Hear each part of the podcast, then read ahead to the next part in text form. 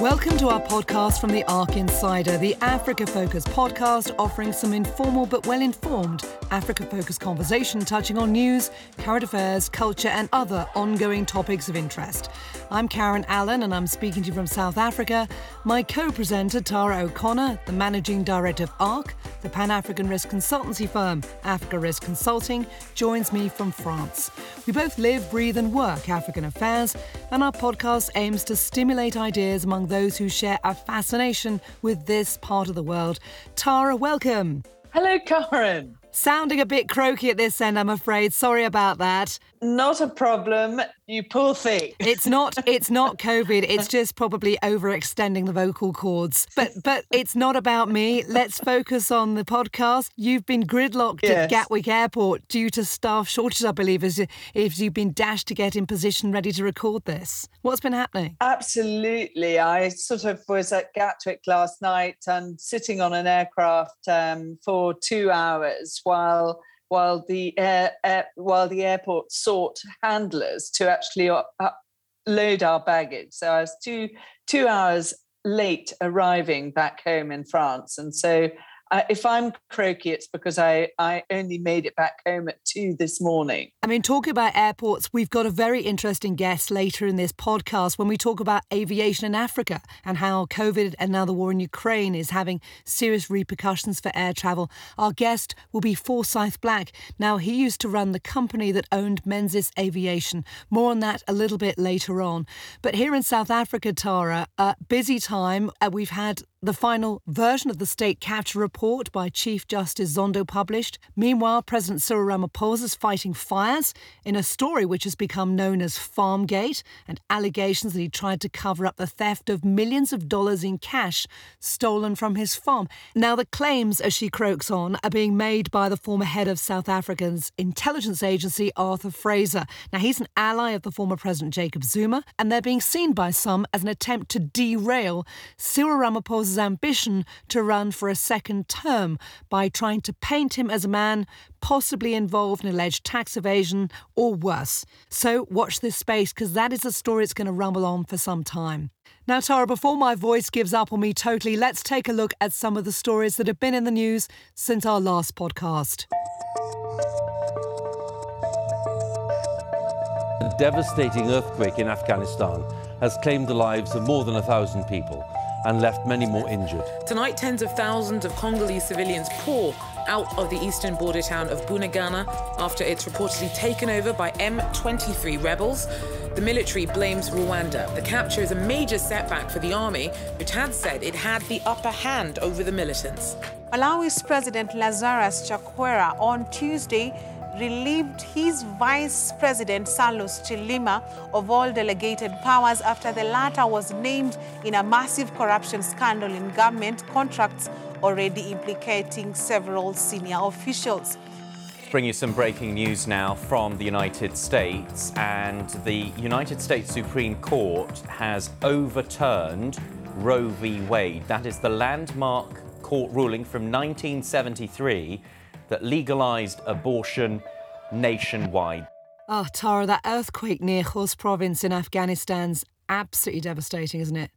It's it's mm, such a remote totally. and hugely deprived part of the country towards the east. It's not far from the border with Pakistan, and it's already been the focus of so much bloodshed and insurgent attacks.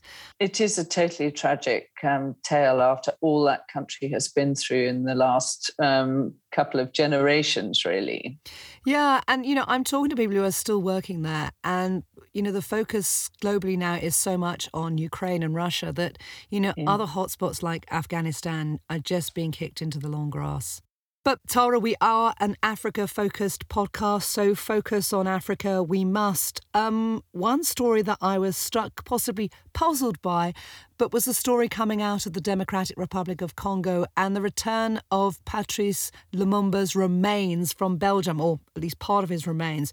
He, of course, was the independence hero who was assassinated under a murky Cold War plot for being a communist at a time that saw the US side with Mobutu Sese Seko, the notorious kleptocratic leader of the former Belgian colony. And he was seen at the time as a buffer against Russian communist influences in nearby Angola. And it struck me how much resonance that sort of geopolitical divide has today in a world where African countries are having to choose sides at a time of what the West sees as Russian aggression against Ukraine. And yet, some other African countries, because of uh, filial traditions, don't necessarily see it like that. Yes, I know. And uh, I mean, one of the things that was mentioned this week is the uh, October and November Russia Africa summit yeah. that's due to be hosted by the African Union, in fact, in Addis. Um, and it's very interesting because it, we see, on the one hand, uh, countries like South Africa and, uh, and in fact, the African Union um, asserting their right to have an independent uh, foreign policy approach yeah. to Russia um, and resisting all Western pressures to call out Russia for its what are effectively imperial actions in Ukraine. Um, and then on the other hand, these, these same countries are extremely debt distressed after COVID and are going to need to come to the West, mainly the IMF, uh, for debt relief.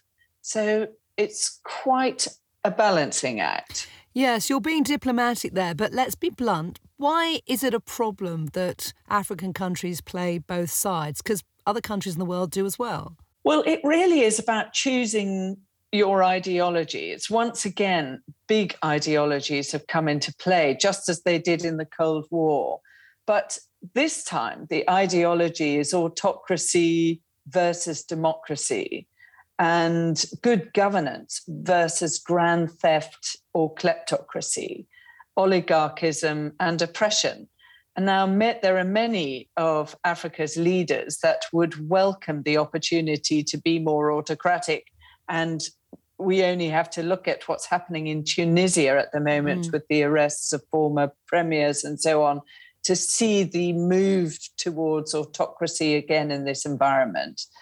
And we've also seen, you know, the opposition where um, you see in Sudan, for example, where Russia is actively supporting the extremist military uh, coup yeah. that has taken place against the popular voter, the protest voters, that mass movement of Sudanese people that have been coming out pushing for democracy.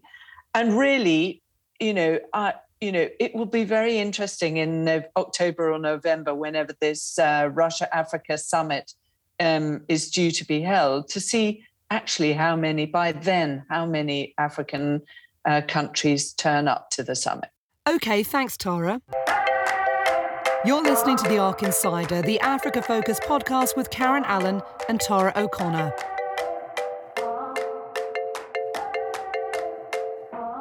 Now, our guest today is a man who's something of a fountain of knowledge when it comes to the airline industry and the airline industry in Africa. The demise of the South African company Comair, which ran British Airways flights under license and owned the low cost airline Kulula and went into liquidation just a few weeks ago, is just one of the big aviation stories to reach the headlines. COVID, a rise in global oil prices, and the war in Ukraine are all factors which are hitting the airline industry hard. To discuss this and other issues, we're joined by Forsyth Black, the former CEO of the global airline services company John Menzies plc, which owns Menzies Aviation. Forsyth, welcome to the ARC Insider. You're joining me here in South Africa. Thank you, Karen. Nice to be here. And welcome from me in France, Forsyth. Hi, Tara. Nice to see you. Now, Forsyth, I know when we had a preliminary chat for this podcast, you lamented the fact that people assume aviation service providers are the guys who lose your luggage at the airport.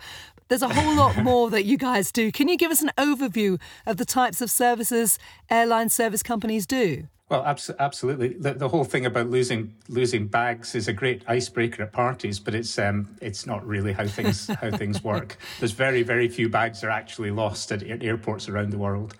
So, so airline services uh, covers a number of different things. Um, if you imagine that you're a you're a passenger going to, going to check in for your uh, flight to, to wherever you're going, those people that check you in often belong to an air, airline services provider, even if they're wearing airline uniforms. Yeah. The, the same people will board you onto the aircraft. Um, the airline services company might also run the lounge that you sit in if you're lucky enough to have a business class ticket or a first class ticket. Um, but the real action happens underneath the aircraft. If you look out the window of the aircraft as you're uh, getting ready to take off, what you see is a whole lot of strangely shaped equipment and people moving things around. And, and that equipment, by and large, um, will will belong to what's known as a ramp handler, the handler that uh, looks after the aircraft on the piece of the apron that's called called the ramp. Um, that could be loading and unloading equipment. It could be steps. It could be tractors that push the aircraft back. If there's cargo to be taken on the on the aircraft on its flight, it will be positioned at the aircraft by the the the, the, the ground handler, the, the ramp handler, and it may have been handled in their warehouse off airport. The fueler uh, could easily be uh, one of these uh, uh airport services uh, company employees as well.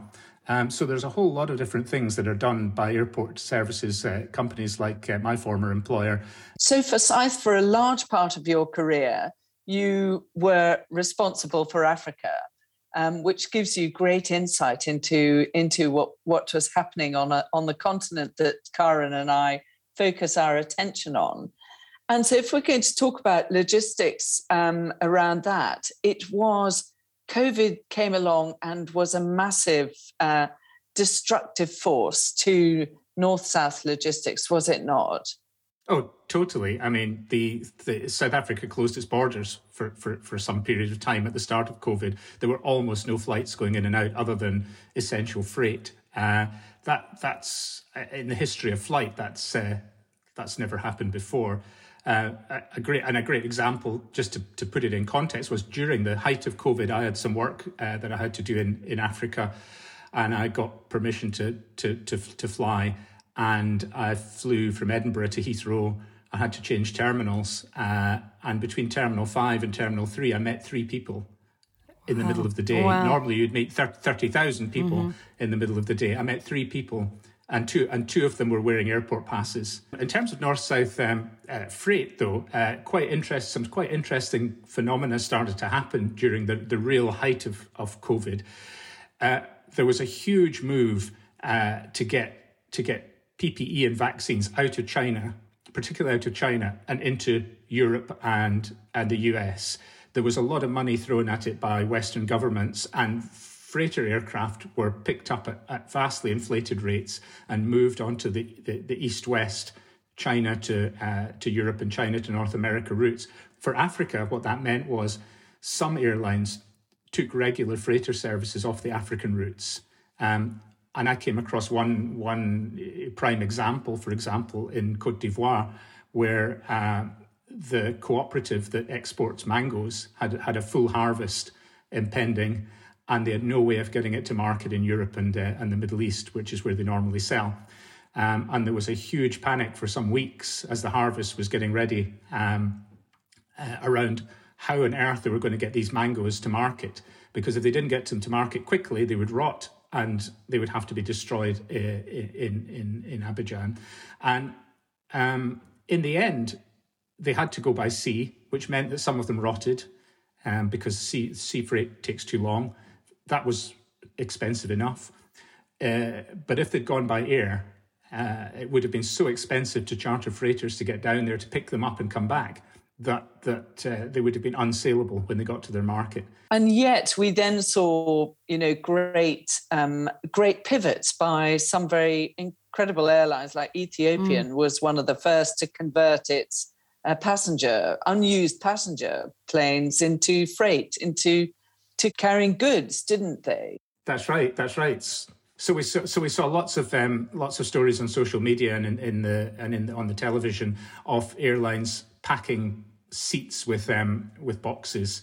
Uh, and there was a lot of that went on. Ethiopian did a lot of it. Mm. Uh, there, there were some airlines made made quite a go of it. Virgin Atlantic was another one that almost converted their uh, entire flying fleet uh, to to passenger freighters converting is a, is maybe a, a, grand word for it because what they really did was just pack the seats with boxes, pack the overhead bins with boxes, and just leave the aisles free. And there, there, there came a, a, mini aviation science of how to how to pack a passenger cabin as wow, efficiently as yeah. possible. But of course, you've still got to get your aircraft back in a, in a way that's that the seats are not destroyed, and one day you can still use them uh, for passengers to sit on. But that's so interesting, the, the power play on that, because, I mean, didn't companies like Amazon as well buy up a lot of the freight space so that they could make sure that they could supply their companies, that they could supply their customers in the US? And so, you know, there was a lot of, we, we heard so much about the hogging of vaccines, but the hogging of aircraft as well.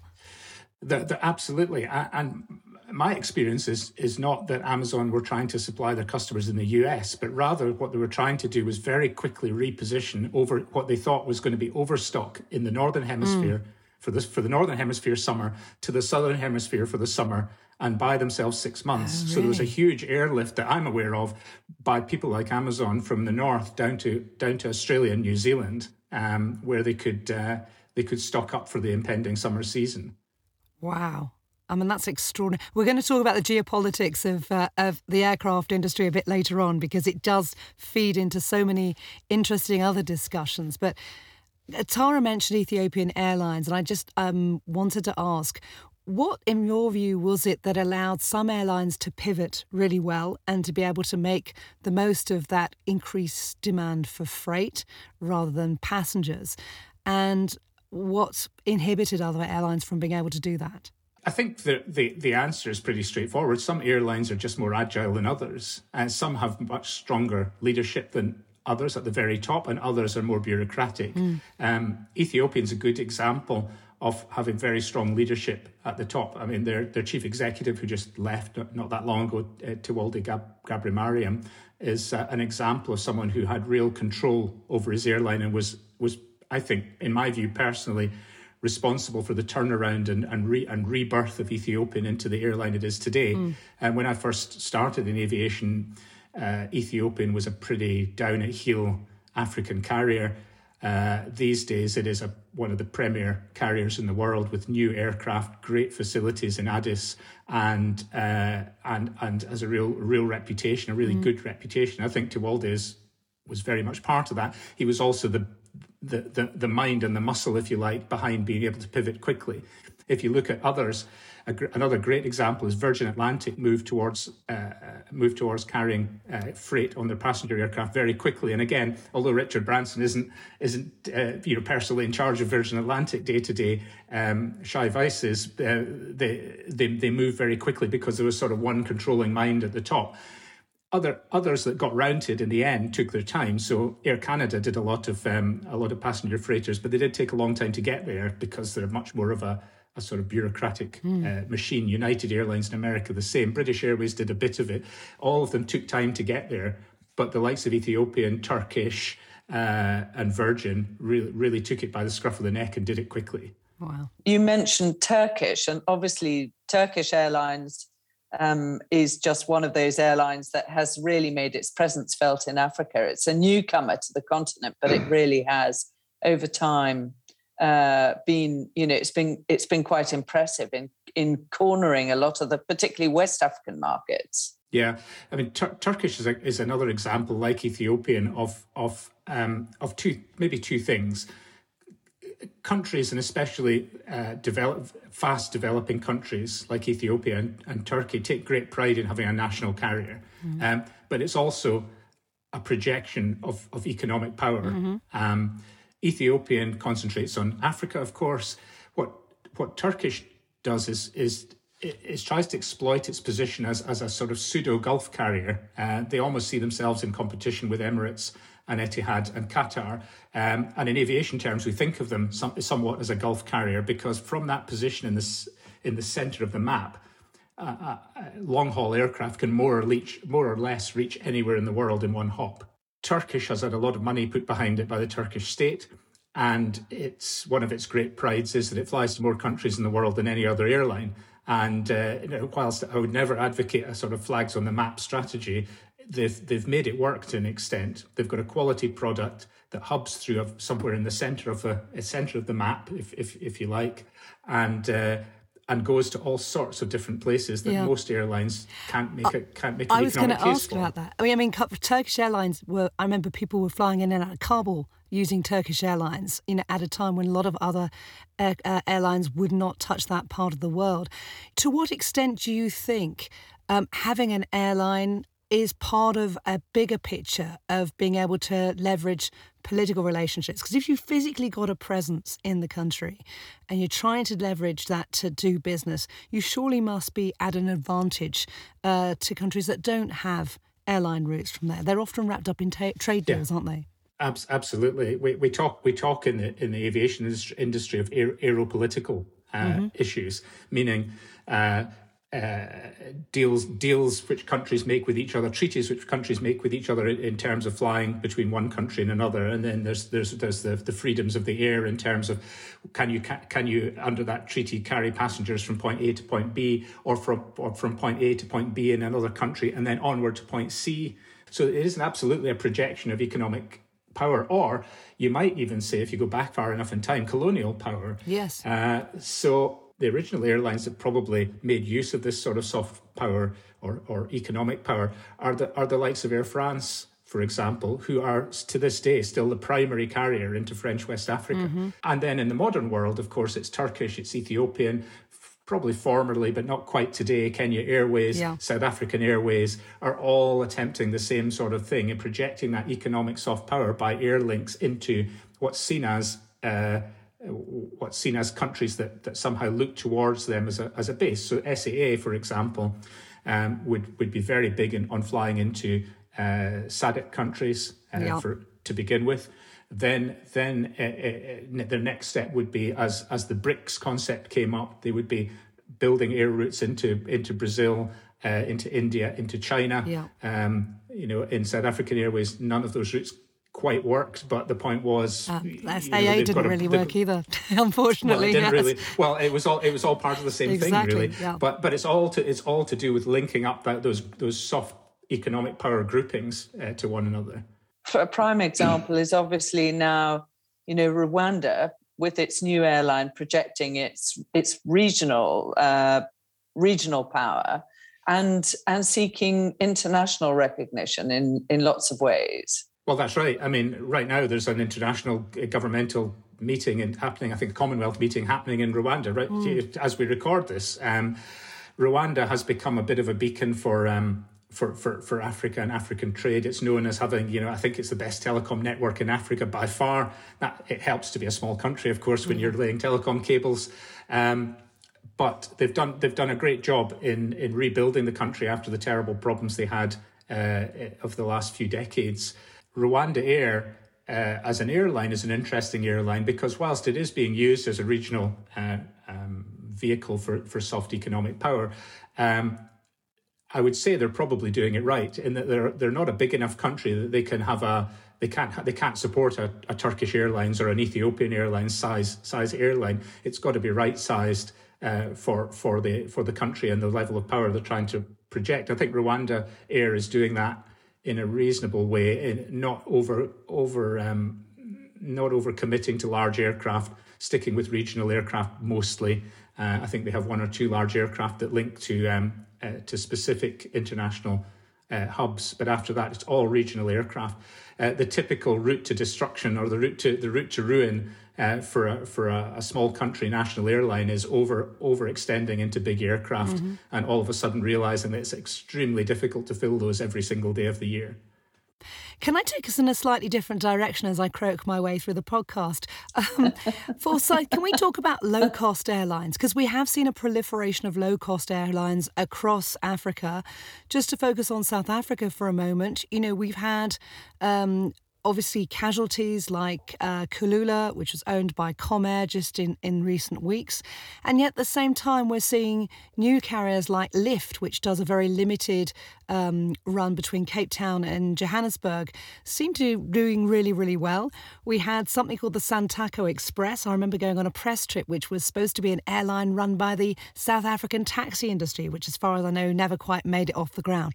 What is the secret to success about getting a small local airline off the ground? No pun intended.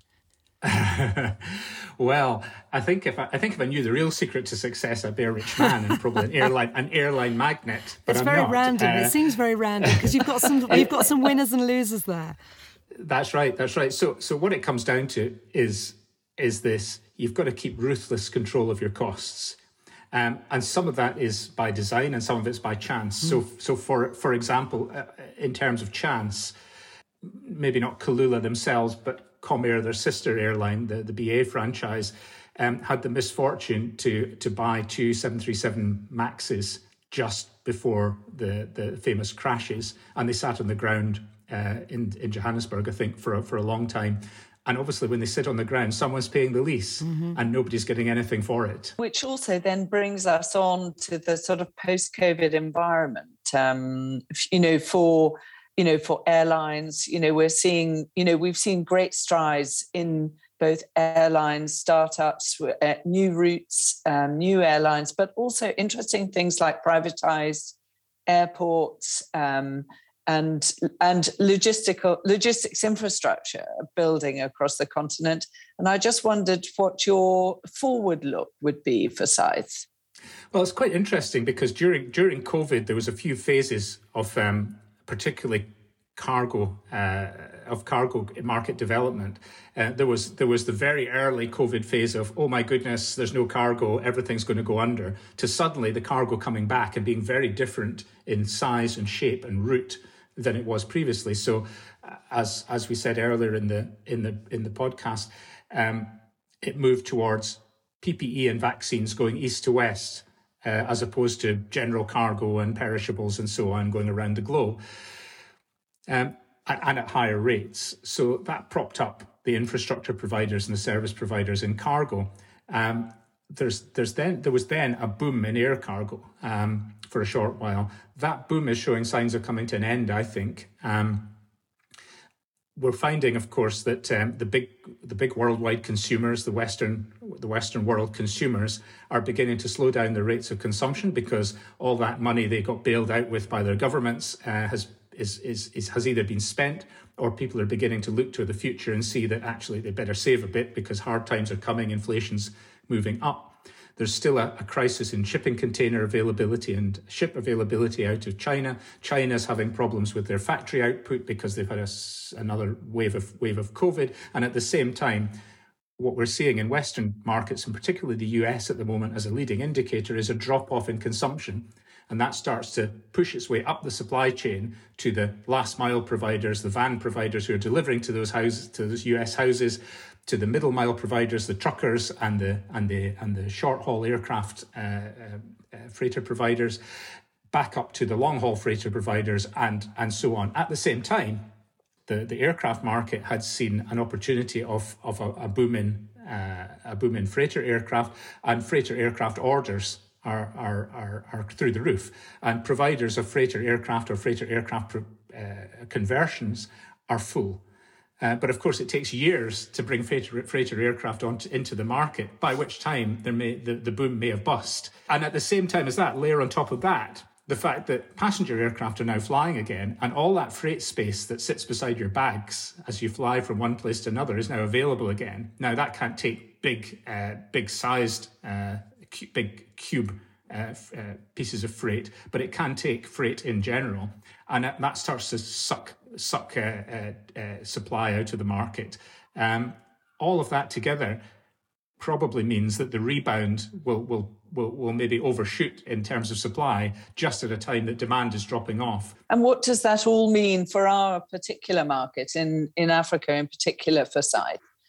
The risks are, of course, that um, that what I always saw when I lived in Africa was, you know, when uh, when Europe or America sneezes, Africa catches a cold. Um, it seems to be always the way. Um, in every cloud, there's a silver lining. Um, there's always opportunities for small, agile carriers to make, or, or or or uh, even large agile carriers to make quick decisions to get in between the cracks in markets. So going back to the example of Ethiopian or Turkish, they did really well to pivot during those times of um, of crisis in COVID they will those same sort of airlines will probably do well to pivot into whatever's coming next. And whatever's coming next, as I say, is is, is somewhat anyone's guess.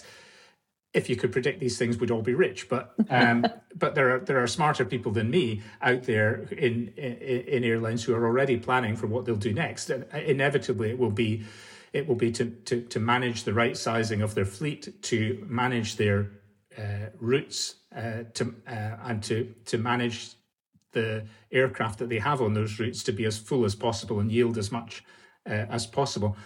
I would say that the African angle to that is there's no one knows the African market better than African carriers.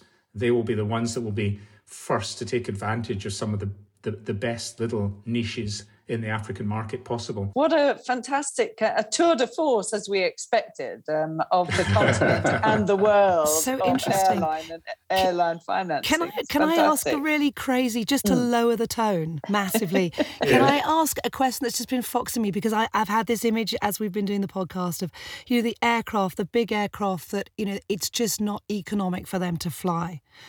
What happens to the old big aircraft? Are they just sold for scrap, or or oh, do museums um, buy them? What happens to them? Well, there's a whole there's a whole chain, and uh, there's a whole chain of events. So let's imagine you've got um, uh, aircraft that are no longer economic in Europe. They will probably be sold cheaply into the developing world. Mm. If you remember, 1time uh, that famous South African uh, airline, they they made they made a business out of getting one free time. aircraft that from other people. Yes, 1time. Sorry, 1time was the name of the airline. Yeah so they, they more or less got free aircraft from other airlines, but they but they had a massive fuel burn um, because they were inefficient. You then get to the next the next stage, which is typically uh, very old. Uh, say 737s get converted into freighters and then mm-hmm. fly around. There's a few of those flying around South Africa at the moment. And then ultimately, when they've when they've exhausted all other avenues, they get they get sold for scrap mm-hmm. or they get taken away for scrap. And there are there are air, aircraft scrappers around the world who make a decent living out of taking the aircraft to pieces and recycling bits.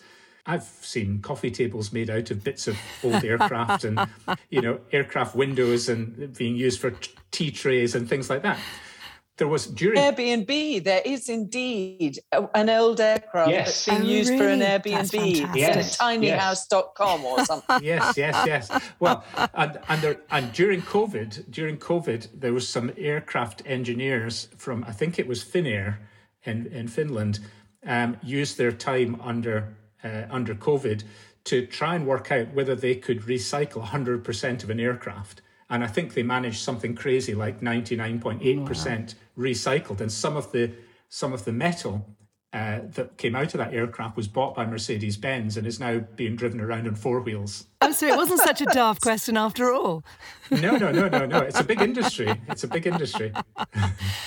Forsyth, fantastic. Thank you so much. That's really pleasure. been a, a brilliant, um, a brilliant roundup of the industry. Really no interesting. Problem. Thanks for the opportunity. That's it for another edition of the ARC Insider from Tara O'Connor and me, Karen Allen. If you're interested, Tara's team at ARC produces monthly country reports on 22 African markets. You can subscribe to these at info at africariskconsulting.com. And if you've enjoyed this podcast, please do let us know. You can use the same address and do feel free to share it on social media and amongst friends. Bye for now.